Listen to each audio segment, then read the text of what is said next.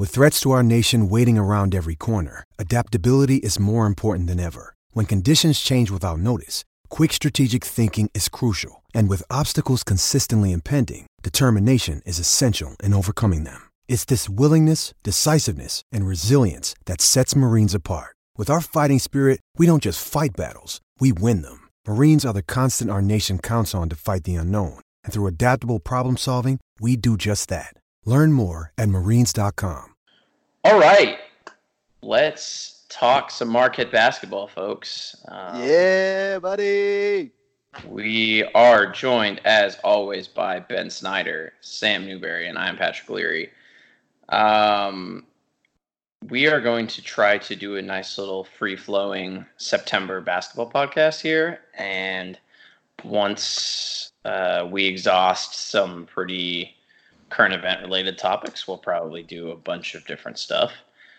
Um, but to start, um, I think we should probably discuss. I don't know. What do we? Th- what do you think is the biggest topic? I was gonna lean into the um, uh, recent commit um, from. Yeah, let's start. Let's start with Oso. Let's start with. Let's Oso. start with Oso. Oso, a great name, Spanish bear. for bear. I'm yeah, yeah. I'm really gonna go headfirst into that nickname for him. I started off with the milkman, and I'm gonna keep coming in hot. Yeah, it um. He has a very nicknameable name based on that. I'm I'm very excited, and he has he is a uh, a player that will likely require um, a nickname. Um, Unfortunately, not a very uh, good name to spoonerize. Spoon. Well, you can't really make yeah. a good spoonerism out of it. No, well, you know, names with vowels are more difficult usually. I would imagine. Yeah. Um, He's kind of our Ike Eke replacement. Right. Yeah, that one was identical. Um, yeah. not not quite not quite on that level. Um, but yeah, so I, that was the big news. I think partly because it was sort of out of nowhere. I mean, not totally out of nowhere, but it accelerated really quickly. And mm-hmm. I think the Justin Lewis news from last, uh, when was that? Last time, I guess, maybe a month. July. Before. Yeah, it was last time we potted. That had um, came come about rather quickly as well, but this was even faster than that, and this was not a name um, that I think many Marquette folks had on their radar. Um, it went very quickly. Yeah, I mean, he kind of just blew up in general. Um, yeah. Too. Uh, I know that um, just following some of the players and stuff on Instagram and other social media. Um, he works with Desmond Howard, so Markus's brother. Um, and he's from the same. I was going to say ESPN college football guy. it is Des. It, it is Desmond, right? I'd feel really bad if I got that name. Um, I'm not sure his name. Markus's third brother's name is Desmond Howard, but I'm not. But I. I would feel really, really, really bad if I just like yeeted the wrong name out into the conversation. Markus's brother. Markus's brother. No, you're right. It is Desmond. You're right. Yeah. Um, Mark. So Markus's brother um, runs like a an elite training camp for athletes um, back in Arizona. Um, so it's partly the Stan Johnson connection. Um, Oso actually worked with his brother at that camp, or is now working with his brother at that camp um, for personal training and stuff. So um, I do know that there's some connection to the Howard family. I'm not sure if that was pre-existing or not. Um, but yeah, I mean, it went from all of a sudden he had, uh, he I think we offered him in like he came onto the radar in like April. Marquette offered him in July maybe, and we were in his top four, top five. Um, so I don't know. It kind of just came out of nowhere that all of a sudden we have interest in this kid. Um, and then you know, th- what three months later we get a commitment. So it was kind of you know out of left field. He's you know, as the guys on the the Scrambled Eggs podcast said this morning, um, you know, he's a top 75 guy, top 80 guy, right. um, according to 24/7 Sports. So, you know, it's not often that you manage to land a kid that good doing just, you know, like recruiting sort of on the fly. So that's pretty cool. Yeah, I think one of the things that surprised me is when I heard that Marquette had landed a commitment, and I had really not. I don't know if I'd seen the name yet, but I just kind of assumed that if it wasn't a guy that I'd heard of, that it was going to be a lower ranked prospect like a Ike or a Greg Elliott, um, where th- those came together late and as more of a filler. But I mean, um, Oso seems to potentially have an extremely high ceiling, especially with how he's accelerated as a prospect, similar um, to what uh, Justin Lewis did, but um, the uh, progression on his end seems to be um, one of a sort of unlimited ceiling type potential, um, and that even though he had that rise for him to be as high as he is right now, and for Marquette to sort of throw that together under the radar, uh, thanks to the god Stan Johnson. Um, Does he own the state of Arizona? I think he just owns I- the West Coast because um, isn't Dexter Akanno from? I think he played at a school in New Jersey, maybe, but I think Dexter Akanno is from California, isn't he? is he really? I think so. I need to. I need to know that. Um, yeah, because he played. I know he played at prep school. Um, Let's I'm, see. I'm, I'm, I'm doing a Google. It says he's from New Jersey, but that Oh. probably maybe he's not originally from New Jersey. Let's just Um, assume that Sam's right and speak it into existence. Yeah. well, I don't. Dexter, Dexter Akanno. Speaking of folks, I saw a picture of Dexter Akanno that Paint Ted just tweeted today, or a video of him defending uh, Ed Morrow. Um, Oh yeah. Dexter Akanno is yoked, man. He's uh 18 years old and he is he has a man's body. He is he is very very jacked. And that is very encouraging because a lot of times that's the problem with freshmen, not the strength. I was just gonna say it, kind of on an opposite line of thinking, but uh, Oso joins the long list of players into the 20, 2020 2021 season. We've got Jamal Cain, Brendan Bailey, Greg Elliott, Justin Lewis, Justin Lewis, and Oso. Do you Team think there's length. a little bit of a commonality between those Yeah. guys? Just can guard all the spots, are rail thin, have some have a little bit of work to do on offense, but can generally catch and shoot pretty well. That's kind of what Ojo's going for, and he's really diving headfirst into it. I was gonna say I the pessimist in me wanted to scream out, we're not sure any of them can shoot, but I decided to decided to let you go on your athletic rant there.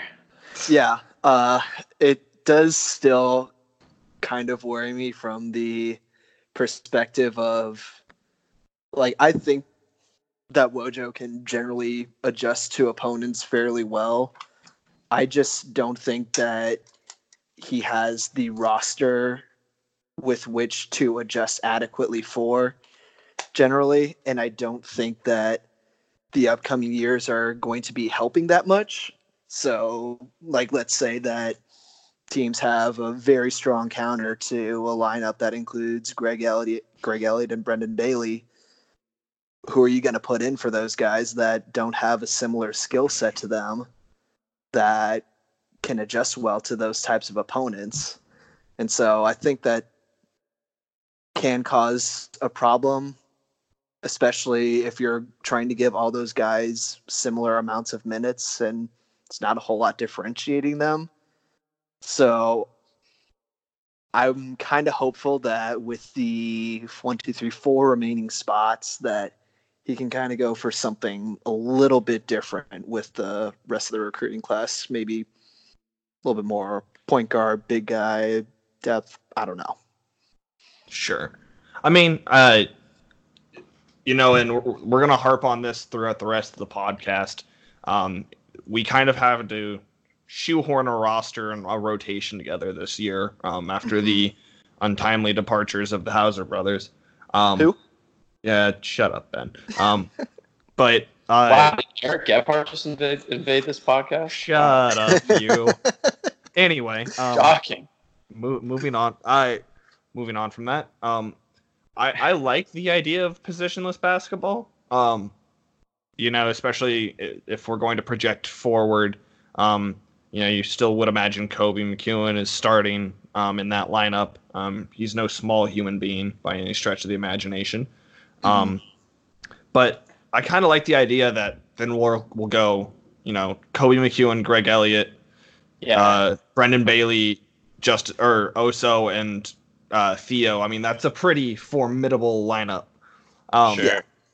Or you know, however they end up starting. So I like the fact that they can all fill in for each other. Um, you know, Mhm. some some some of them. Um, so for example, Justin Lewis will probably stick more to the three and four versus. Um, you know, I guess Oso's been playing guard most of his life and then just had a, a radical growth spurt. So, you know, you would trust him maybe more to be at the two or the three, um, Sure. or at least guarding the two and the three. Um, so I, I, I like that, but Ben, you do raise a good point. We're still going to need, um, you know, a long term or you know the the eventual replacement for Theo John, um, the eventual replacement for Koby McEwen. Um, I think we do have that on the roster right now in Symir Torrence. Um, and then obviously Dexter Akanno can play both of the guard spots. I'm not sure I'd trust him right now um, to be a lead point guard, you know, floor general type, but Mhm. um, definitely, you know, have depth there. I think the one thing we're going to need um, the most next year, and, and this gets into one of the questions that we got asked on Twitter. By the way, it's um, you know, uh, let's assume uh, Marquette gets. So this is from a notable friend of the podcast, Alan Bukowski. Um, so let's assume Marquette gets um, Dawson Garcia and one of R.J. Davis or uh, Hoggard. AJ is it AJ Hoggard? Is that right? Um, one of the two know. guards. I don't know who the Hoggard guy is. I need to look him up. He took an official. He's a combo guard. He's kind of like Koby.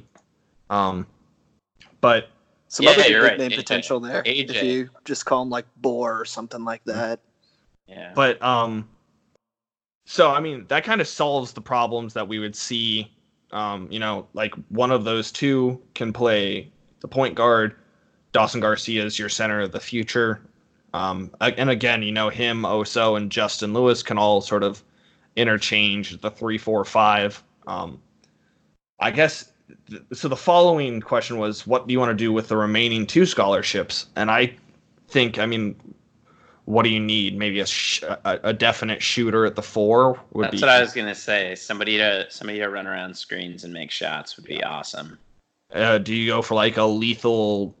So like R- I know RJ Davis is like five eleven, very Markus Howard esque. Um, maybe not the true flamethrower three point shooter Markus is, but definitely still an elite scorer. Um, do you do you get a? I guess you're the the shooter you have to go get doesn't really matter where they play on the floor, um, except for you know maybe. Uh, you probably don't need a guy that plays wing. but Yeah. so you Yeah. either want to sh- you want a shooter that's a true big guy. So think some of those Creighton centers, um, or uh, you know you want to like a sniper from the one or the two spot. I spot. love I love that you can just gesture broadly at an entire program. Yeah. And that You want a Uh, three point shooting center? May I Lit- give you Literally, Creighton? bef- before Yeah. you said Creighton, I was just like Ethan Wragge. Yeah. Um, yeah, I hear there's a there might be this grad transfer coming out next year. We might want to get him uh, Joseph Chartouny. I think we Yeah. could use a guy like him. Shut up. yeah, that worked real well. Uh, that's I'm I'm a little uh, I'm a little grad transfer uh, gun shy to be honest. Uh, Yeah, I am too. Recent experiences. I mean, I think um so if we get, you know, one of those two guards, we get Dawson Garcia, um I think you know, do I don't think we'll probably get another freshman um on that scholarship. I think we'll probably end up getting a, you know, like a traditional transfer shooter sometime this year. Um that's my guess. Uh I'm curious. I think I'm not as gun shy about the grad transfer, but I really want to see how Jayce Johnson works this year first before I just say, yeah, every year we'll reserve a scholarship for like a backup big guy, you know? As far as Jayce Johnson goes, what's I'm what I'm encouraged by uh, from a grad transfer standpoint is that it's hard. It's not like an, a huge adjustment process to do what he's going to be required to do for Marquette. Um, he's going to be relied on to be a big dude that uses his size to rebound and make high percentage shots. And so I'm not worried that the adjustment to that role for him is going to be crazy arduous. Whereas my my worry is that he gets a little bit too good for that role almost to the point where he's called upon to do way more than he should be doing. Because some of his defensive numbers last few years are just not good, even for a big guy. And he just he strikes me as a guy who can get rebounds at a very elite level, which is great, but I still worry that coaches overvalue rebounding to what they're actually worth. And if Wojo puts him out there to get rebounds because rebounds are really, really valuable in his mind, I don't think that will work out as well as Okay. he thinks it will. let's uh let's use that to jump into I don't Uh, want to. yeah well we've got to do this because this is kind of the i would would you say this is the hot topic of the off season i think it has to be It absolutely it's is. definitely the the thing that people are talking the most about within our limited hardo semi blogger twitter sphere that we exist in um i it's the, the too big question which is clearly a thing john fanta from uh, i believe big east digital network Correct. um, had tweets about it today, um, and it's not going away at all in any sort of fashion. Um, so the question from uh, Jonathan Schmidt on Twitter was, "How much do we think that they're going to go two bigs?" Um, he said sixty percent of the game. I think that that's too high. Yeah, that's way too high. Um, taking foul trouble out of the equation is is is an interesting way to look at it. That could mean sixty percent of the time that either Ed, Dio, or Jayce don't have concerning numbers of fouls, which I would imagine they at least one of them will have concerning numbers of fouls at almost any point after the first 10 minutes of probably every game just by nature of how they play and how they're officiated.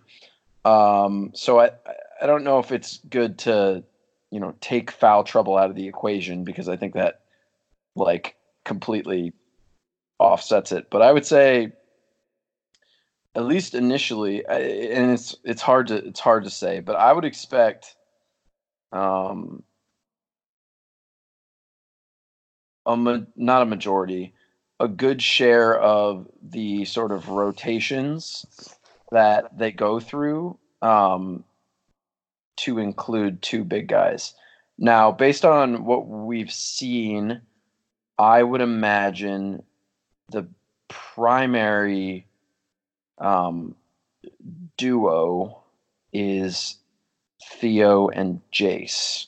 Not necessarily from a standpoint of who is above each other on the depth chart, but watching the um, you know, watching practice video and watching some videos of the games on tour, it seemed like Theo and Jayce were played together more than either of the other duos. And I would say I find it based on how last season worked, unlikely to see Theo and Ed a whole lot together. See, I disagree with that because I think of the three, Ed Morrow is the most natural one that could slide down to the four.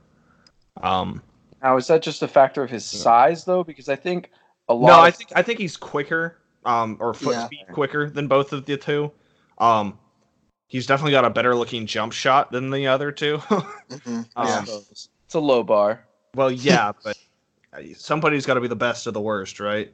Um, but yeah, I'm, I I'm think- thinking of plays where one of the three quote unquote fours is out on a wing and trying to take someone one on one. And out of those three, the person I see having the highest chance of getting around their man and making a layup is probably Ed. Yeah, I agree. I think I agree with that. Um, and then, Yeah. so I think um, the rotation will look a lot more like Theo and Jayce switching off at the five.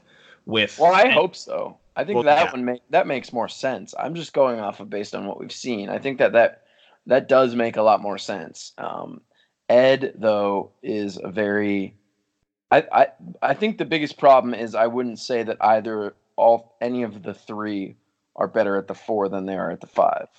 Correct. Very, very, very correct. And that would be the problem because anytime you play two of them, one is automatically at the four just by virtue of how numbers and math works.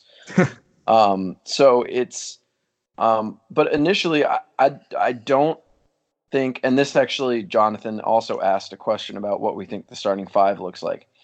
I don't imagine that the starting rotation and all in addition to the finishing rotation, which is sometimes a more um, important uh, and telling factor about who the coach thinks your best five is. Um, I don't envision either of those in, initially or really long term because I don't think it's going to work too well, um, including two of the centers. I think that that I think that they will most likely start the games. Um, and Jonathan suggested Morrow as as a starter.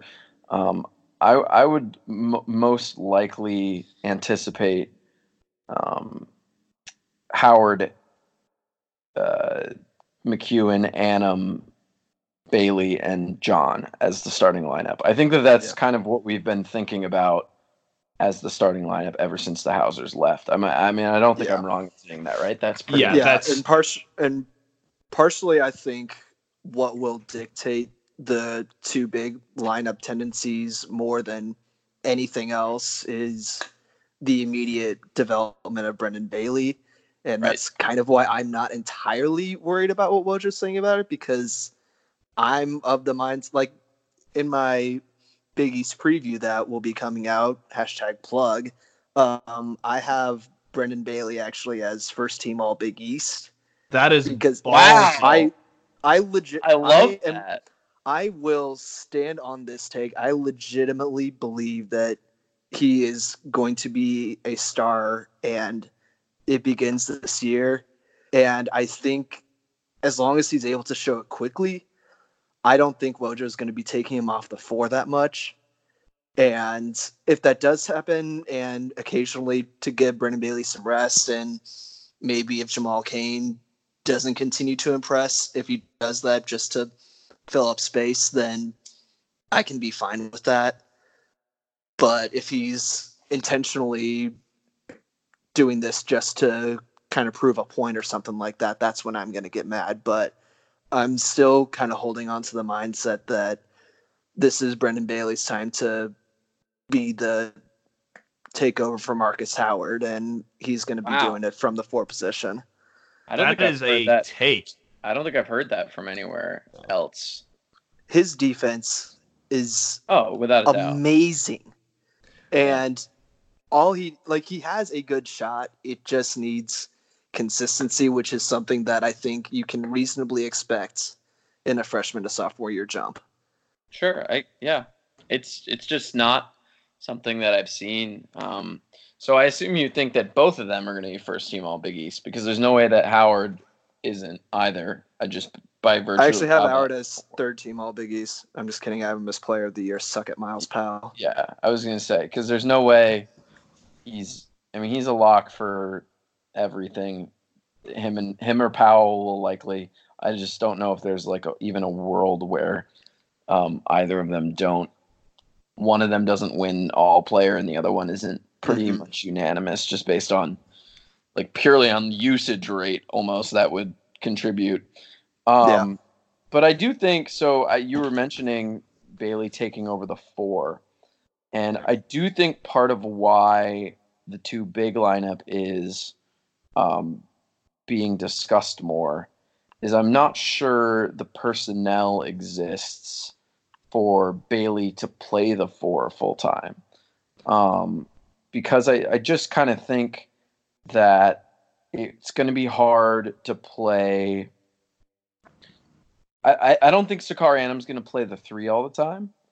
And now Symir and, and Dexter are, and now healthy Greg Elliott add to quite a deep guard rotation there. But I'm still not convinced that Sacar Anim is for sure just all all things go as a um, wing that leans forward. I disagree with that. Like Yeah, I, I I- think I- that um I mean offense he plays like a three um or he plays like a wing player. He played, you know, the two last year.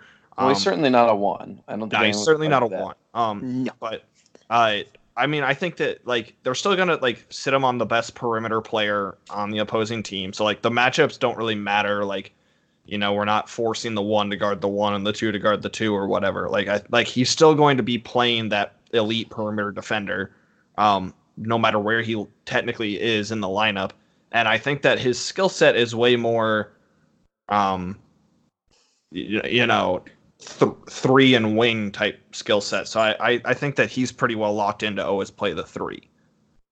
That's interesting. Um, and I think that like, and then like his natural backup is Jamal Cain. So like th- those are your two threes. You have Brendan and Ed to split the four, Theo, um, Jason to an extent, Ed to play the five, um, and then you let your stable of guards go nuts. I'm thinking of the of those wing positions less as who's playing the two, who's playing the three. I'm kind of thinking of it more as we need two guys to fill this general spot in the lineup in that kind of positionless mindset. I think that's kind of what Wojo has done in the past. Like, I don't know. I, I think it will be less like, oh, Koby is the two, Sacar is the three. It'll be something yeah, like sure. here here's Greg and here's Sacar. I don't know. Here, do whatever. I think Yeah. part. I think part of what's in, what's um, inspiring is a weird word to use, but um, motivating the uh, two center looks um, beyond just the fact that hey, look, we have three centers, so we should try to not rotate them one to one to one all the time. Is I don't think they're satisfied with the depth that they have one through four. Um, from the standpoint of more more like leaning into the three to four range, but I just don't think that that they as a staff are convinced that at all times they can play four of the guys that are not the big guys. I, I think I think that there's a little bit of that in it. Obviously, people have been talking about it from the standpoint of that you just have three centers, so I mean that's kind of a waste of space if you're going to try to get them all some minutes. But I Mhm. do think part of it is I don't think they're totally confident that the personnel that they could have that they have, which is a bunch of guards, a guard that is now more of a switching wing in Sacar, and then two, three, two guys who play the three nominally that are tall and long and maybe can play the four, but certainly can't play it from a well, at least Jamal Cain certainly can't play it from a strength standpoint. Um, I Bailey's a little bigger and probably continuing to get bigger, I would imagine. Um, but I just don't think that they're confident in their overall depth um, to fill those four spots at all times, and I think that that's part of what's motivating it as well. So that's kind of was where I was trying to go to, and Yeah, I could be yeah, right about agree with that. Sacar, but I just don't think that they have enough roster depth um, to, and it, you know, it really all of the sort of questions we've talked about with this roster kind of make me think about how lucky the team was to have Sam Hauser, just because he fills and filled that exact void Mm-hmm. that they have right now where they both miss shooting and someone that plays the four uh Naturally, yeah. yeah naturally and it's like oh wow there's just a giant sam hauser sized hole in this roster yeah. yeah. um, And Well, yeah, that- to, so- to kind of, Go ahead. I was just I, Uh, I was I going to follow up with a second part of Alan's I was just, question. yeah, I was just gonna quickly piggyback off the depth. Like the depth, like the depth is there in that there are a lot of guys to play the position, and we do probably have a little bit of a homer bias. So stepping back from that, if you look at like like Sacar Anim and Koby McEwen are probably going to be the starters.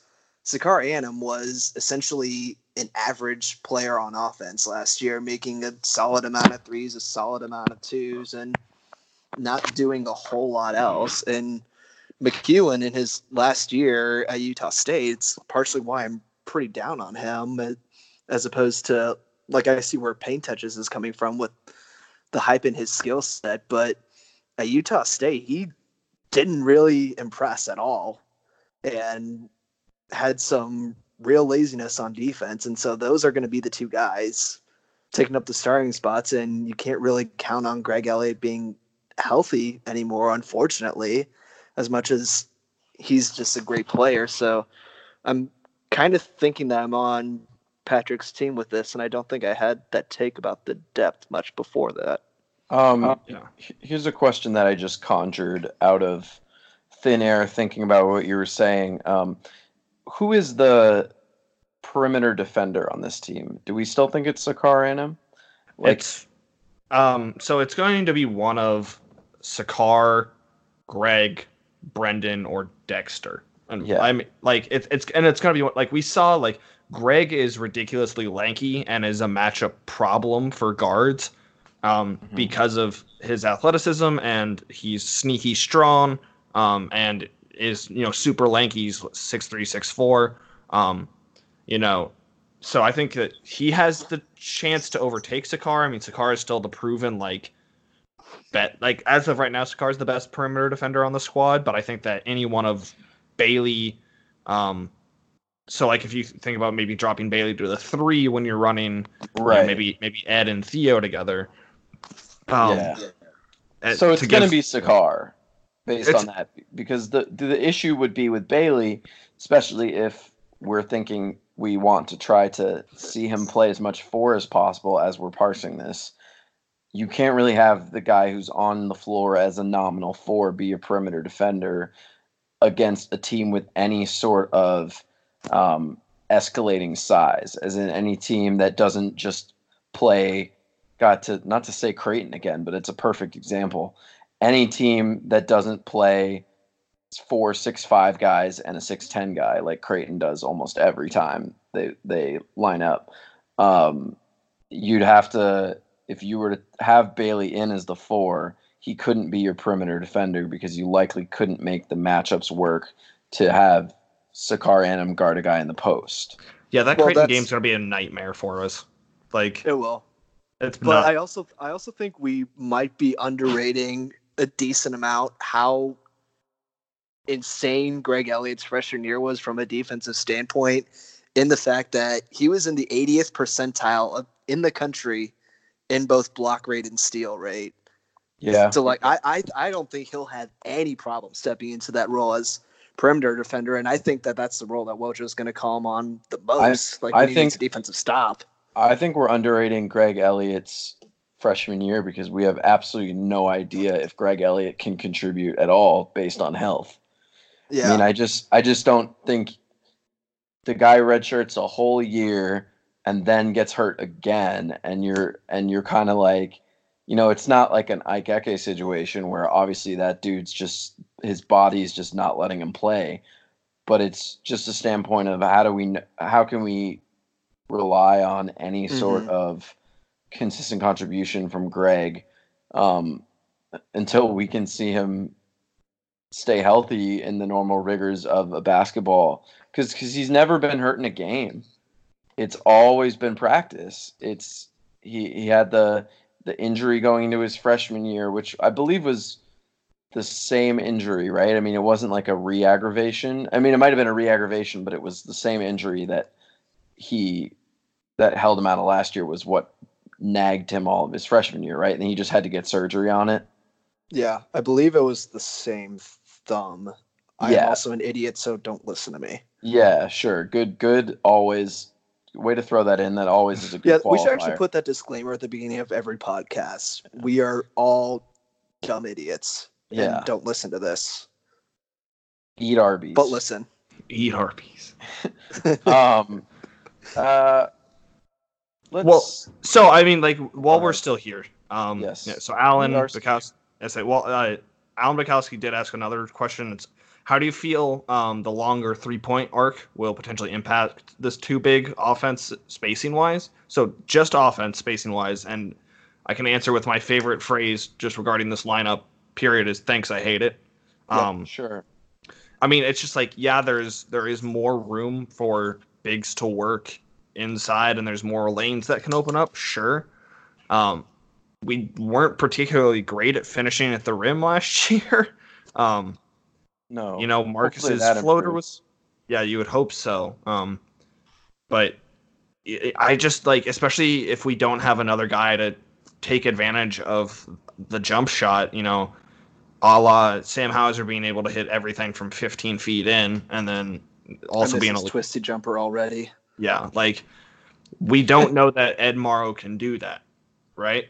So there's, you know, I, I just don't like it because the space, the the increased space lends itself more to a team that plays four out one it. Like it Mhm. lets shooters get more free. It you know, yeah, there will be more room. Um, the the two bigs won't clog the paint as much, but the I mean, you know, the lane is still the same size. If you're gonna run sets based around it, like you're still gonna have two guys inside the arc to start, and that just limits what you can do with it. So you know, it's just I don't foresee like in a, in a the game of basketball is going further and further away from a traditional big man being a thing. Running two of them in a game that is faster and more wide open and more conducive to shooters and more conducive to quicker ball movement. Um, you know, I just I don't see the two big lineup being ultra successful. Um, I mean, I know people like to harp on the well, we're gonna clean up the the offensive glass and get a ton of shots or ton of second shots, but I don't want to have to rely on just Yeah. hoping we crash boards um, for offense and you know let people chuck shots, hoping that somebody will drag it back down and kick it back out for another possession. I don't think that's a reliable offensive scheme. I I am only interested in the two big high low offense as a function of maybe Theo John can develop a game that requires or allows him to score from outside of five feet. That would be awesome. That would be like Theo gaining the Infinity Stones slowly, and that is JB not Bauer. that is not think- a segue into Sam's Marvel corner segment. anyway, continue. I'm just gonna quickly. Uh, JB Bauer, a very underrated Marquette Twitter follow. He's very in tune with uh, Minnesota high school basketball. Uh, he saw Theo a lot and made the prediction at some point that Theo was going to develop an outside shot, and I am still waiting on that. Yeah. I um I think I'm in agreement with that. I mean like I still remember like I think I wrote the player preview for Theo John when he first came into the Marquette program.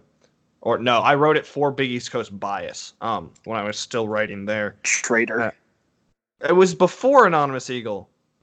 I, I, I betrayed them to come it- here if anything, but Was um, it before? was it before Rob was mad online, or is that always? Rob has always been mad online. Yeah. Okay. Um, fair enough. but moving on from that, um, you know, he flashed, he flashed the not Dirk esque jumper, but definitely like the take a couple baseline. good power, yeah, the- take a couple good power dribbles and have a decent fadeaway and or standing straight up jump shot um, from like seven or eight feet.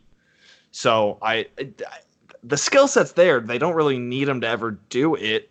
I think my biggest worry with Theo's game is that he just we we don't right now have an elite offensive big man.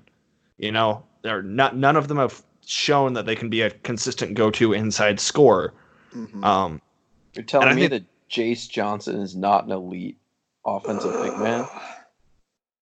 Shocking. Without- Honest, honestly, what Shocking that you would slander him thus. Eric would- Gebhardt has what entered would the turn chat. those guys into elite bigs, which is kind of like we haven't really discussed it much this off season, off season because of the two big discussion. What honestly should be dominating a lot of our conversation going into this year is how can we limit those damn turnovers? Yeah. Ugh. Like like Joey Hauser's gone, and he was probably the biggest culprit of them. I'm not by no Markus means Howard was I'm pretty bad about it too. towards the end of the year, but the two of the returning guys, the two biggest turnover prone guys were Ed Morrow and Theo John. Like they Yeah. both had turnover rates individually above 20. It's like a fifth of the time that they were touching the ball and the possession ended, it was because of a turnover. So like that would that alone would probably turn them in from like solidly kind of above average into like those consistent presences that we're trying to get at here. Because that torpedoed the offense last year in that last stretch. Sure, and I mean I think that goes into it too. Is that you know if we're going to have any success with this two big lineup, you're going to need. Yes, you're right. You're going to need bigs that aren't turning the ball over one fifth of the time. Um, but you're also going to need some big to step up and become like an actual consistent offensive scoring threat because Ed can score, but he gets that came off a lot of um, screen uh, screens and cuts, and you know like the little wrap around the defender in the lane pass. Um, we don't really have a like. I keep going back to like Jessie Govan or um, who else was was in this Matt mode? Heldt.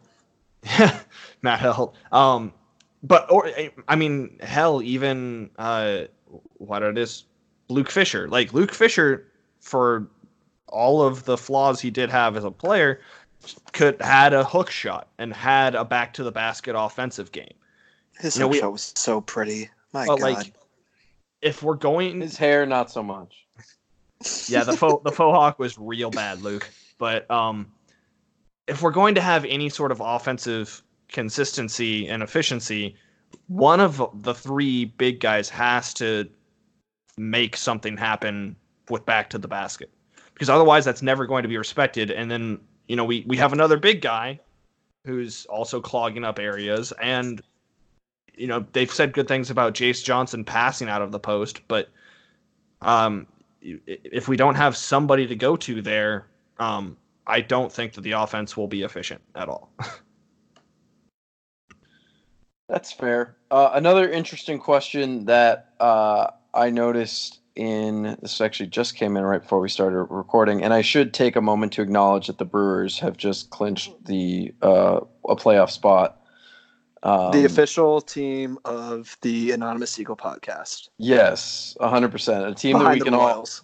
a team that we can all agree. Well, I, I, I mean, okay, Sir, a team that we sir, a team that we can all agree on because we probably don't like each, each other's teams, so we could mutually we could mutually agree to like the Brewers, who, in any way you cut it, are an extremely likable uh, franchise just because they have do not have a huge track record of success, and all the fans just go to the games to drink beer and forget about their lives. So it's like a very it's a very good it's a very good uh, um, very likable. Uh, uh, relatable uh, fan base. Anyway, tangent over. Another question that I thought was interesting um, was uh, Dan Spanbauer uh, wrote that asked Wait. us. If, Span Oh. Dan Bauer. Oh, very Continue. good. get Yeah, out. No, strong, strong, strong, definitely strong.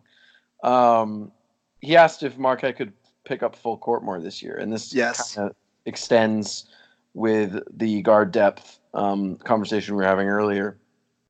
I, Um, I, I wanted Yeah, to I think so. I think so too. I, I, I he says Anim, Elliott, and Nakano, who Sam, those were the three uh, non forward leaning folks that you indicated as perimeter defender options. And I think there's a way that just with um, the quickness, not not just the overall defensive ability of a lot of those guys, um, I, I think you could even do it in lineups that have Howard and um, Howard and uh, Koby in it. Um, I, I definitely think that that could be a way. I and I just think in general this team is going to be better defensively, both Yeah. in the post and on the perimeter. So I, you know, playing to that strength as much as possible is something that I think, and it's not something that I'd really considered until seeing that question, but I definitely think would be a good way to utilize the this roster's strengths. Yeah, it's something I've because I kind of thought about because in Wojo's first year, we didn't know like anything about him, and so in forming our identity, we at least I noticed like he was a top sixty. Wait, well, the team was a top sixty team in forcing turnovers in his first year, and then he just kind of went away from it, and so now we're at the point where we were barely scraping the top 300 in forcing turnovers last year, and it can be attributed to somewhat by Joseph Chartouny. yeah a little bit. But but also like it partially caused them to have such a great field goal defense but i think Wojo might have turned a little bit too far in the other way. I think he could at least call upon pressure a little bit more and i don't think it'll affect the scoring defense as much. I don't think that trade-off exists that much at this point is what i'm essentially saying. I like that you. I like that you made it sound like he's like Dom Capers dialing up the blitz or something. honestly I, I that's kind of how i'm picturing it in my head like Yeah, just put a little bit of pressure on him. It's not really going to affect theo john and ed morrow that much. They can clean up fine by themselves and as long as you're still staying in front of your man you can swipe a little bit. I don't know Yeah, I mean, I think that um, one of the things that before we got the Jayce Johnson commit um, for the grad transfer, I was really looking forward to the idea that um, because we were losing elite half court um, offensive players, you know, let's get out and run a little bit more. And I think that would have also translated Mhm. to the defensive end of like if we're still going to play that four out one in, um, you know that that that's a lineup of Markus, Koby, Brendan, Sacar, Theo, but then you know behind him you would have Dexter Akanno, Jamal Cain, Greg Elliott, all fast, all um, good defenders. Um, you know, all um, athletic, can jump out of the building. Um, so I was really excited for the fact that we might just play a hell of a lot faster. So, um, you know, I- basically what st john's was trying to do yeah, St. John's with more competent players, um, or, or, at press least virginia with an offense press Virginia with an offense. Probably not as good as press Virginia, but definitely something Yeah. in that vein. So I was I was excited for that possibility. I I don't think we go to it a ton. I think we definitely use it more. I mean, that's just how the roster is. You can plant that big guy on the inbounder, um, especially if it's Theo or Ed. Um, let them cause problems, and then let all of like. I don't know how good of a defender Koby is, but he is long, he is quick, and he is strong. So you know that lends itself to being an efficient um, press player. Um, Mhm. So I think that I want to see it more. I think that just the roster makeup with the three bigs means we won't see it as much as maybe I wanted to before Jayce showed up. But um, I do think that it's um, going to be more in the arsenal this year, especially against teams like. I'm trying to think of like who we would definitely run it against. Um, DePaul. well, yeah, no kidding. Um, Deploy. I- oh no, I mean like even St. John's this year, um, because they really don't have a point guard. Um, you know, I think I'd run it. I wouldn't You run mean, it. against you mean Mustapha Heron University? yeah, basically that. But um, Providence actually is a pretty good one in trying to get Yeah. David Duke out of his shoes, out of his comfort zone a little bit. I, I, I almost thought you were going joke there for a second when you like paused. You paused on the clothing item, and I was Oh, like, are, you going, are you going joke there? Please no, uh, no, no, no, no, no, no, no, no, not not touching that with a ten foot pole. no. but yeah, I think that's a good one. Um, you know, I think obviously you can run it against Wisconsin. Um, just in general, make them speed up, and they usually make mistakes because that's how the the Bo Ryan Greg Gard system is. Um, that'll be a fun game this year. Yeah. Um, fun. Yeah, so I- I- I- filled same thing. Yeah. So I think that um, it, it definitely will have a bigger place in the Marquette defensive playbook this year. for sure. Um, let's rapid fire a couple, and then we can get to um, some of our some of the less. Oh, one thing I think we should. Um, well, no, let's let's do the rapid fire, and then there's a, a significant Marquette basketball topic that we haven't touched on that is not roster related that we can get to in a second. Um, Andy's question about should Marquette Seton Hall games this coming season be played under call your own foul rules. Um, I would say uh, no, because then it would not conclude. There would just be a fight. Uh, but also, if it's going to be officiated as poorly as the one in Madison Square Garden, I would say that something needs to be changed. So I could go either way on that one. Remember when much- Myles Powell like took a swing at Sacar Adams' head, and that should have disqualified him off the bat right then and there, and they only called that. a- That that was that that I'm- game I'm was getting the mad again. darkest timeline. Yeah, that uh, yeah, That game that was, was that was the maddest I have ever been at sports. I remember I had plans that night, and I just didn't go because I had to fire off tweets. yeah. I was I was furious about that. I feel Um, seen by that comment. yeah. I had plans, but I didn't go because I had to tweet. I will tell you right now that if it's the same official that um, was managing that game um, for the Marquette Seton Hall game in Milwaukee, I will be thrown out of the Fiserv Forum. Ooh, So- wait, pause. I'm thinking of maybe trying to go to that game. We should do a live podcast. Live podcast. That's Okay. senior day, right? I, Yeah, that's Yeah. that's the game I'm coming into town for this year. Actually, okay. Now that you now that you've now that you've uh, opened that can of worms, I think we should. Okay. seg- Live from Segue. Milwaukee Broadhouse. yeah, Oh We should- God.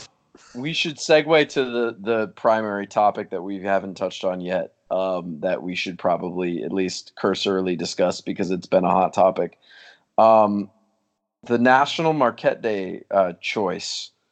Uh, Was- Mm-mm-mm. was roundly criticized. Um, I have never seen Marquette Twitter so angry about something. Um, and it wasn't mad. us. It wasn't just the Marquette basketball corner. It was casual Marquette uh, alumni with a Twitter account, just ratioing the official basketball account to high hell, um, based on that simple decision. I'm not necessarily. I don't necessarily disagree with a lot of what was said, but I was just surprised at just how angry everyone was about that. Um, that was my biggest takeaway is wow, people got really mad.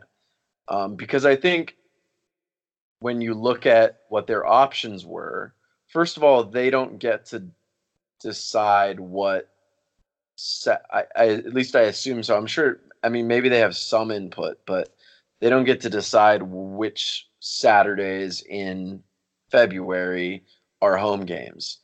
And I think that February 1st against DePaul is a terrible option. Oh yeah. So Yeah, I don't I'm- think you really have a choice. I, I don't think you want to make that choice. I think you, you would have avoided the anger that you got by making that choice. But I don't know if a lot of people are coming into town on Plus, February. the, it's also on a regional sports network. It's on Right. Fox Regional for that, Exactly. and they're wanting it on national TV. Right. That's Exactly. That's a really good point. Um, I mean, there's so there's this great article that Andy, uh, the head of the the site, wrote up in response to all the anger. our Um, Lord and Savior.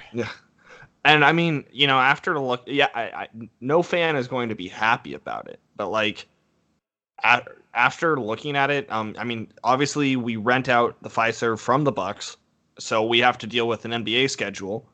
Um, the Big East sets the schedule based upon like when do you have your building? Okay, cool. We will schedule around that. Um, we got the schedule we got. I think I agree with Pat that DePaul on like the very first weekend of February is a very uninspired choice. Um, and then the only other Saturday I- home game you know is what? Senior Day. I, I, I can picture the the uh, the commercials now running on television. DePaul University, an uninspired choice. so And, and honestly, that that sums it up for me, man. That's how I feel about DePaul. Anyway, continue. Well, yeah, I mean, just like I think of the other two weekend home games Marquette has in February, there's the Sunday Butler game on February 9th, which is National Marquette Day, and then there's Senior Day. Um, it makes marketing sense that a lot of people will come into town for Senior Day, and especially for Markus Howard, um, and you want that to be their day, and it's a, a marketing opportunity that you don't want to mix with another marketing opportunity in National Marquette Day which obviously packs the stadium and um, is a huge get together and reunion for alumni and everything like Yeah. that. My counterpoint: I just the Villanova game last year, which was already s- slated to be a top 15 matchup, regardless, and like it's going to be a huge day, regardless of what it was. That was made National Marquette Day. Well, That's yes, kind of what, that's why I that's why I'm pro Senior Day because they set the precedent for the most important game and the one that will get the most hype will just kind of add on to that. That's why I'm pro. I, I mean, I- get that, but I to push back on it, you know, we all knew that was going to be a top 15 matchup going in, and I think that that is a game that lends itself to like it's on national television. It's a big deal, um, but there's not a special event associated with it like Senior Day. You know what I mean? The, like I think the, the the lure of Senior Day, the last time these players will suit up in the the Fiserv and a Marquette jersey, um, you know, I think that is different than just a top level matchup. Um, and you honestly, you have to work with what you're given. Yeah, sure. Seton Hall is going to be better than De, or DePaul or Butler this year. Sure. I yes, I completely agree. Um, Seton Hall at home is going to be a bloodbath, but I think that um, the Nova game last year made itself out to be the obvious choice um, because it was going to be such a good game, but there was no special other special event associated with it. Um, I think yeah, because I, I mean, I, yeah, I see where that comes from. I ultimately disagree. I think that means we have to fist fight now. I'm not Yeah. sure what the rules we're, are. we're gonna fi- we're gonna fist fight at senior day. Tweet Yeah. angrily. All caps. That is, that is strong, strongly worded letter. Yeah, I Um, think that's I think that's kind of the long and short of it from all those ends. But yeah, many people So- were mad. I do have one more uh, Twitter Yeah. question that's sort of in the the serious realm. Let me Oh. finish on. Let me finish on Okay. National Marquette Day.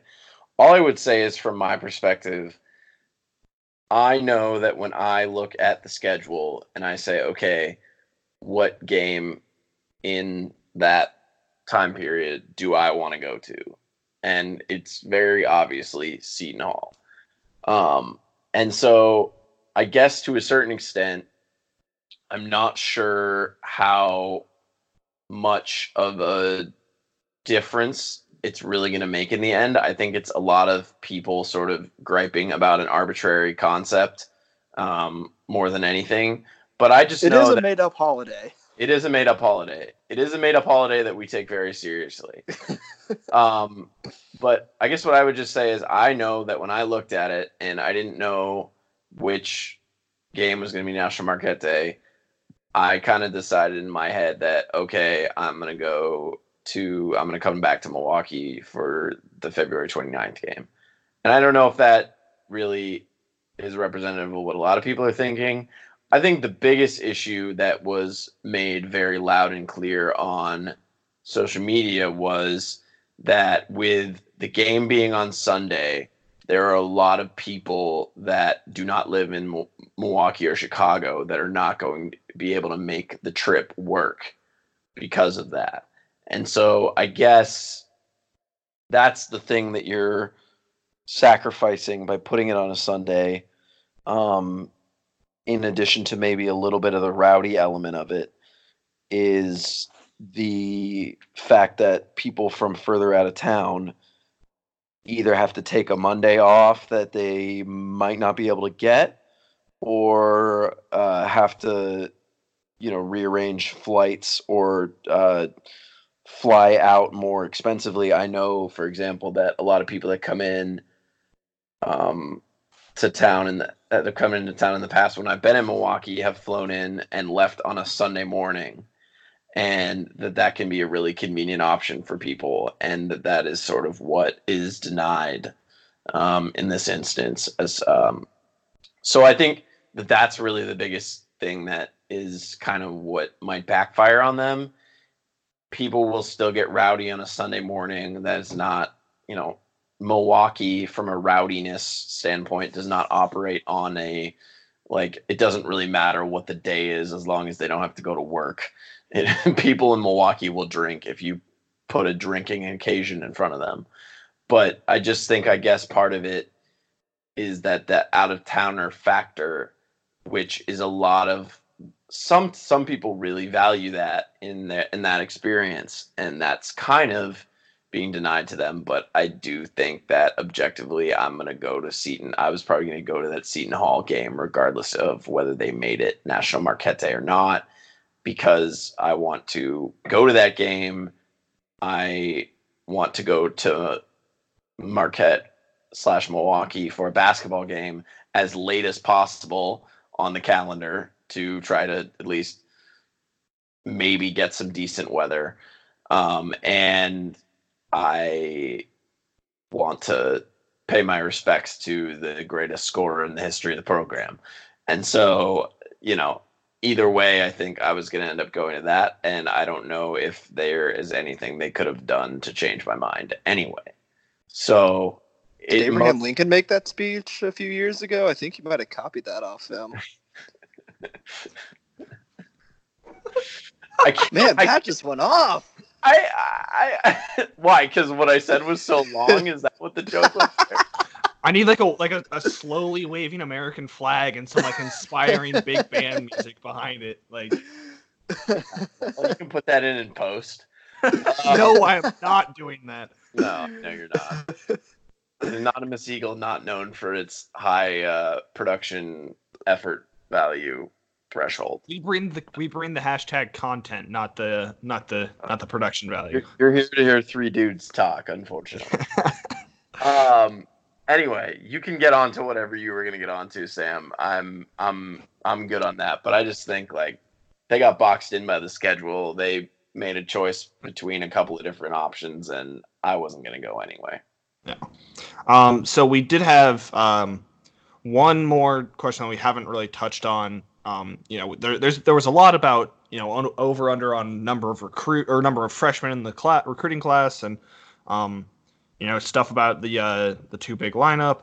Um, but the one question we haven't really got to, and I know that uh, Joe and Phil got to it on scrambled eggs, um, but Jonathan Schmidt um, from an earlier question also asked, "Do we consider this year a disappointment if Marquette doesn't get past the first round of the tournament?" Uh, tournament nice. success doesn't equal season success. Yeah, yeah. I mean, I think the one thing you could say, I totally, totally, totally agree with Ben's sentiment there. I think the one thing you could say is it would be sort of an accumulation of Wojo can't get out of the first round of the tournament because that would be his third NCAA tournament appearance, and if he lost again, it's like, all right, what are we, what are we really accomplishing here? If yeah, I mean, it would definitely suck, but if they when well sorry not if when they go undefeated and get the number one overall seed and lose and if they were to lose to a 16 seed i wouldn't be like right. well this whole season sucked. I, I would generally say that if they don't get out of the first round of the ncaa tournament in markus howard's entire um, college career that's more of a disappointment than sort of the isolated vacuum of this roster not oh yeah because I don't know if I expect this roster to win an NCAA tournament game. I mean, I think I think their team last year was better than this team. Yeah, they early bracketology. I, I, think Lunardi and Andy Katz both put out their way too early ones that yeah. don't matter in any sort of way. But I mean, it was like eight. I think a, right. seven. Yeah, between the seven, and ten range is about within expectations. Yeah, so I mean that's like even if you do win that game, what does that really do? Like you Yeah. beat a team that's about the same as you and Yeah. you and if you get stomped by whatever the the, the team in the next round is, like what does that really accomplish? I think Hey, remember when we were going to be a top five team this year? yeah, it was fun for the week it lasted.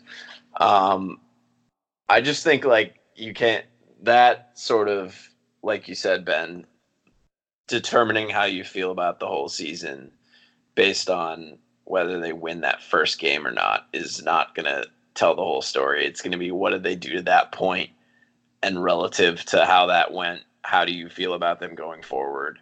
And yeah, I mean, I don't know generally I would say that if all this team does is make the tournament and lose, I'll be more pissed about what that says about the direction of the program than what this roster accomplished relative to expectations. Yeah. Um, yeah, I think that's probably the best way to do it. I mean, you know, there was also the disappointment um, because we were supposed to be so good last year, or you know, we, we came in as a five seed. Yeah, we drew the absolute worst matchup for ourselves, and we were already collapsing as a team. Um, so it just amplified it even more. But um, I think that this year, I, yeah, tournament success does not equal um, a season success. Uh, but I think I'm still on the side of it as a, a, failure of a season. And hear me out on this. Um, so I know that uh, when Phil and Joe on cra- are on uh, scrambled eggs, um, were saying like they they want us they wanted to see some progression of like win the Big East tournament or win the Big East regular season, and like if you lose the tournament game, you do it happens. But um, the more I the more I thought about that and let it kick around my brain, the more I thought about like we have a consensus all like first team All American on the team. We have Mhm. good enough role players around him. Yeah, we were better last year, but that was some chemistry issues and some injury issues and everything else that was collapsing in front of our eyes. Um, this team seems to have cohesion, you know, from what we can tell, and that's not much, but um, this team seems to have a better cohesion. This, uh, you know, I think that this has to be a year where Markus Howard has to win a game. Like, I think it, if he does not win a game in the tournament, then it's going to just be like forever a blemish on like, look at all these amazing things that he's done. Yes, but I think that him getting a game is important, and we are good enough to win an NCAA tournament game. I know it's a crapshoot. I know that you can't really ever predict. Um, Do we know we're good enough to win an NCAA? like, don't we have to see this team play first before we know that? the more I think about it, the more I think I am confident in what I just said. Okay. So I think that like I don't want to call it a failure if we don't win one, but I the more and more I think about it, the more and more I think it will be. Um, especially because the next year is going to be a transitional year. Um, you know, unless we get the, just this star-studded, loaded freshman class. Um, and you know, we already have two great guys coming in. We're in the running for a lot of other great players too. But like this is going to be the most successful this team will be um, for you know at least a year. Um, you know, we'll see some regression. We'll see some. Yeah, I- Some I think that I think that depends on how good Koby McEwen ends up being, though, because I think there's is a world that the regression isn't enormous if you factor in some uptick in a number of the different players and sort of cycle out Markus Howard's roster negatives. I think that there's a chance that the regression isn't massive, but I think it's also just you are not going to be able to replace what he does on offense. And if he if he can go up another level next year and you know sort of work out some of the issues that plagued him late in the season, you're right in saying that taking him off this team next year is going to be a really difficult challenge. Yeah. So I think that um, that's kind of where I sit with calling it a success because you know we we, we know what's coming up next um, in the program, and yeah, sure you can't.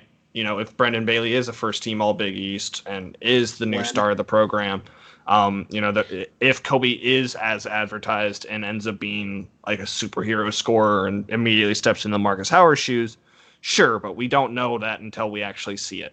And that's why I think that because of the uncertainty after this year, I think you, we need to do something this year. I don't think I don't think we have what it takes to go deep, but we are good enough to win a crapshoot of an NCAA tournament game. Yeah, And sure. So, so I think I, I I'm on board with that take. I would like Wojo to like prep better for the next NCAA tournament game. Is that is Yeah. is that a is that a fair complaint? Remember when we gave fair. up 60 points in the second half to a South Carolina team whose offense was garbage? Yeah, I'm but trying that not to think about it. that team made the final four, so I I don't really hold that against. Sindarius Thornwell was A god. superhero combined with a god. Yeah, Yeah. so I guess I should probably walk back on that. Yeah, but I like I think that this has got to be the year Wojo puts up or shuts up with a some tor- form of tournament win. Um, but you know, I, I'd I think I'd, I'd just, I'd just much rather like win the Big East, like tournament, like a tournament. I obviously really want to win that, but like again, if they overperform expectations and then they lose on a Jimmer Fredette half court shot when he comes back, then I'm, I'm, it's gonna suck because I want Markus Howard to be happy for the rest of his life, but I'm not to immediately pivot to, well, this whole season was terrible because of just that. yeah, I so know. that, that's that's the crapshoot part of it. Yeah, So I guess I guess I'm separating my own sadness from my ultimate thoughts of what the entire season was. sure, that's fair. Um, but I guess I don't have anything else to say about that. So we're gonna Yeah. get into the, the the funnier questions. Yeah, let's let's divert um, for some time here. Um, Sam, would you like to kick off with Marvel Corner here? Wait, hold Um, on. Uh, we have a sponsor. Oh, what? Who's our who's our? Yeah, uh, Sam's Marvel Minute is sponsored by owls. Pretty good What? animals. Just owls. Ben, what do you Okay. do? That was an amazing, completely improv live read there. What a what a! I just like oh Wait, that hold on. Uh, so Connor, this is wow, completely. You know what? Never mind. What's the plural of fruit by the foot? Oh God. Why? Why do you do this? Fellow anonymous eagle rider Connor Lagor Lagor. I forget how to pronounce it, but he retweeted it today, and I had multiple 15 minute conversations about it- it. It has to be fruit by the feet. Yeah, it's it's fruit by the feet. Yeah, What it about- has to but be it- because the- I'm on team you're- fruits What are you by the adding? foot, What are you adding though? You're adding feet. So it's but it's multiple fruits. I get nah. I mean, there's there's zero fruit in any of that. Okay, okay. So like here, I'm gonna. This is my take on this, and I'm gonna get fighty about it. so like, when you're talking about individual objects of fruit, it's like it's like you know, there's this diverse number of fruit fruits. Like it's it's this number of fruits, but if you're just referring to it as like in general, like I don't point at bananas and go like, or just like multiple bananas and go, hey look, fruits. I say, hey look, fruit. So like I Yeah. Fruit fruit can Ooh, operate well- as both a singular and a plural there. Now, if I'm I actually, about like, that's actually a pretty good. No Yeah, one, same. no one had mentioned that. Yeah, I was gonna say, is is fruit by the foot a possibility? Just like don't do anything to it. Okay, no, actually, someone in uh, my group text said that he asked his boss about it, and that's what was his answer was. That's, And I immediately was like, "That's horrible." I believe that the answer is fruit by the feet, but I would I would I, I, would I no, I, be I'm- okay with Sam's logic there. But I'm if it's fruit if, by if fruit by the foot is a proper noun, then it should be taken as one thing. Then, like it's fruit by the foot, and so then it should be fruit by the foots. If you're gonna make the foot Oh. part plural. no, okay, this is But, dumb. like, it- we're, we're cutting this off. yeah, this is there's just flagrant flagrant disrespect for any sort of human decency going on here. So, Sam, uh, on part. the, the, the really quick Marvel and or Disney Plus questions that well, were Oh asked. that, Yeah, that's do what we've the- been talking about this whole time. Do the do Andy's question about the Sure. the Mandalorian, Obi Wan, Cassian Andor, or Clone Wars? Sure. Uh, so yeah, uh, again, uh, captain of the mothership, Andy. Um, I guess that's not technically Marvel Corner. yeah, yeah. Well, it's, it's all owned by Disney now, so um, Disney Corner just sounds a lot more immature. Um, Disney Disney IP Corner. There you go.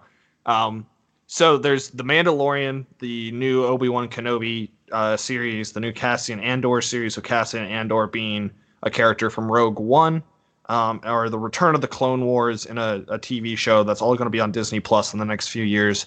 Um, I feel like it's sacrilegious to not want Ewan McGregor back as Obi Wan Kenobi, but I'm way more interested in the Mandalorian. Um, just because like we've seen movies with Jedi in them, and like, yeah, it's going to be really cool Obi Wan adventures, and it's going to be nostalgic, and it's going to be great to see him back in the role.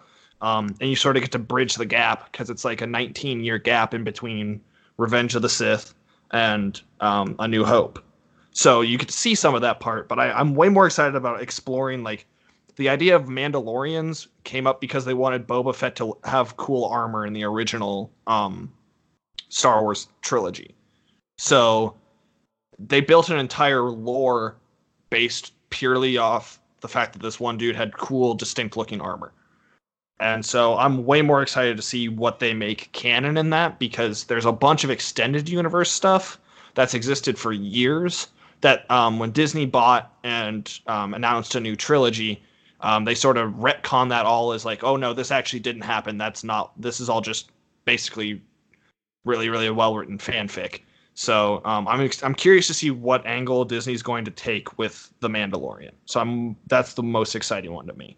I not to jump on your corner here, but I would say that for me, really, beyond the fact that when I was a kid they were coming out and I thought it was awesome, the real only redeeming part of those uh, George Lucas early 2000s Star Wars movies is Ewan McGregor, and I, I I'm really happy that they are letting him come back and sort of capitalizing on hey well we did do something right with him if we didn't do almost anything right with the entire other part of it.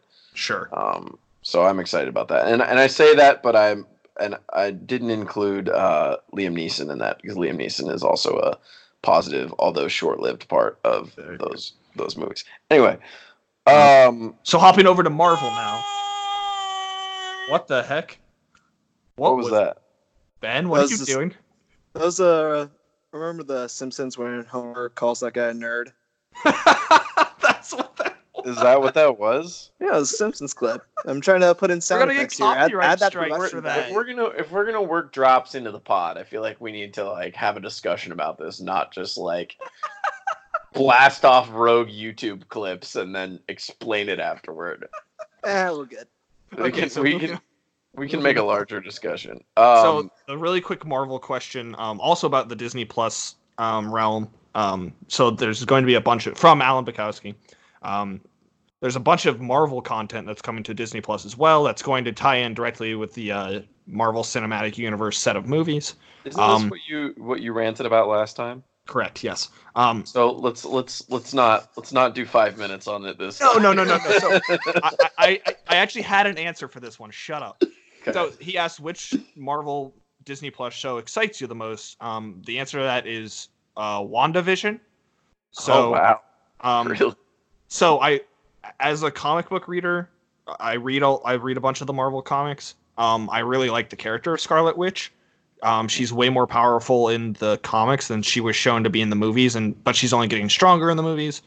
And she that show ties directly into my favorite superhero um new movie coming out in a couple years, which is the next Doctor Strange movie, Wanda Vision or Wanda God, Maximoff. you would be a Doctor Strange guy. Shut up. Um, but like, there's it. That show ties directly into the next Doctor Strange movie. Um, like the events of that show will influence that movie, and so that's why I'm. It's the one I'm most interested. in. I don't. I'm not even saying that like pejoratively. I just think like Sam would freaking be a Doctor Strange guy. I'm just just I'm just saying. I don't I'm not saying that in like Sam sucks because he's a Doctor Strange guy. I'm just saying like you would like the most like complicated uh power one just with all that goes with it and how much you take it seriously. Yeah. Um, Furtive is number one on my list of words that I'll use but have no idea what they mean. it means mean. So, Okay. um, Ben, the next one uh, you responded to, so I'm going to let you take it first. Um, Nick Byer asked, uh, Oh, yes. "Who's the biggest villain? Uh, the Grinch, Bo Ryan, or Joker?" Ben took oh that yeah. FMK. Um, so we have the Grinch, Bo Yeah, I was gonna Ryan, say. and Joker. FMK. Ben. You said What's let take let Ben take it first. Uh, if if we're gonna just go FMK, I think we're gonna let Ben take it only. First off, Ben's territory. I think it, I think it's pretty unanimous that we're killing Bo Ryan. Just Correct. Lead him out to pasture and F- let him F- graze for the rest of his days. This was always this was always going to be a discussion about the sexual merits of the Grinch versus the Joker. All right, so hold on. Are we doing are we doing animated Grinch or are we doing Jim Carrey Grinch? uh, you know, It's- And segment your- Joker, are we doing Heath Ledger Joker? Are we doing new Joaquin Phoenix Joker? Or are we doing segment your call. I think you can take it in any direction you want because, first of all, I'm not even sure which is, like, which of the Grinches, like, I don't. Does it even matter? I think it's got to be. Anyway, go ahead. I'm probably gonna go Jim Carrey. That was uh you know like those kids movies where like something about it like freaks you out or scares you and you just can't get over that for the rest of your life. yes, That's the Jim Carrey Grinch Oh, when dude. he first scares Lindsay Lohan. I was like, whew, that's so Man. funny because my brother had the exact same thing. My brother was not was not like so a hard scared that I had or to anything. get out of the movie. Oh yeah, he wasn't I a haven't- I scared haven't kid seen or the rest of anything, it. but he had to. We went to see that in theaters, and like he couldn't go see a movie in the theater for a while. He, I mean, he was only like five at the time, but but yeah, he was absolutely completely terrified of that. And I, I, wow, it's so funny to hear you say that. Yeah, So I think I'll confront my uh childhood trauma by effing the Jim Carrey Grinch. Just really. yeah, He's just going I full Harley Quinn. Yeah, I think just for my own you know, it's it's empowering for me if I have a one night stand with the Grinch, you know? You know, Isn't it's that- take isn't that why you have back to what marry was the once Grinch? that, that's that, that, let's cut that, please. Can we Don't- can we don't- cut that? Don't you have to? Don't you have to like have a short dalliance with the madness of the Joker? But since the Grinch has a redemption But arc, it's you have to- enticing. The the Heath Ledger Joker is just enticing. It's beautiful. It's magical. See, I would say that that's You know, arc. maybe maybe adopt a couple shorter term. kids out of Arkham, start a new, new Wow. life together, Wow. paint the town red. oh, oh, we are running out of gas on this we need podcast. we, we need we need to we need to get away from this as fast as possible. This is, Yeah. this is a this is a runaway train of This a, is a dark this is a dark place and we need to come back to the light. Um so we do have one more tweet that has two more questions in it. Um how many chickens would it take to kill an, an elephant? So this is from Oh not God. Rob Frozena. Oh Um, how many chickens would it take to kill an elephant? Um, there's like a battle simulation game for that. kill. So like invest and maybe find out. Elephants shouldn't be killed, and chickens are docile in nature and wouldn't kill other animals. That's my So- answer. The, the the limit does not exist. Um, and then he asks one of the more controversial internet questions: pineapples on pizza. I've never understood why this question is so controversial because I've I don't just get why very- people like pineapples in general. It's like eating Okay. a vat of acid. Ben and I definitely have to What? throw fists now. Like we have Pineapple to throw is a terrible fruit. Okay. No, no. Oh, okay. We're You kicking that- Ben off the great, podcast. great plural callback there. Thank you, thank you. Um, that was great. Did you Kicking Ben notice? Did you even notice that, Sam? Nope, Ready? I'm mad. Did the plural? I figured you would have cracked up if you noticed it. I'm Um, too mad about his awful pineapple taste. Pineapple sucks. It Okay, sucks a mountain of ass. okay, that's just a bad take. Um, The but, worst, I, but I don't the worst understand why it's so controversial. Like, can't you just like Hawaiian Hawaiian pizza is fine. It's not good, really, and it's not bad, really. It's just very replacement level pizza, and it's not. So pineapple on pizza, I'd never have gotten why it's so controversial, because for me, it's just like that would be my fourth choice, but I'd understand people who like it. Yeah, no, it's that all that, of that you. is the that is the correct take. Okay, good. Pineapple's Because I don't, I don't think it's What is good. good about a pineapple? Just it, it- we're done here. It's a, It's a great tasting fruit. Um, la- last uh, last uh, bit of uh, housekeeping on the Twitter questions. Uh, ben Snyder ninety four uh, weighed in with. Um, Dude, I heard that guy rules. yeah, would you like to read his tweet? Because Because you know him pretty well. Uh, I don't have it in front of me, so I'll need you to It's read this the- one out to the class. The popular music one. I think you know off the top of your head what it is. If you'd like to, if you'd like to read it, I just don't want to say the phrase "Aly and AJ" out loud. you Okay, just did. Okay. So here's here's my take. I'll let you clear out for your Aly and AJ standing. By the way, I do love that that was like a deep reply tweet that an Aly and AJ account managed to find and favorite. That was yeah, that was that's true. A lot today. of my a lot of the niche things that I tweet about, there's like someone out there that finds it.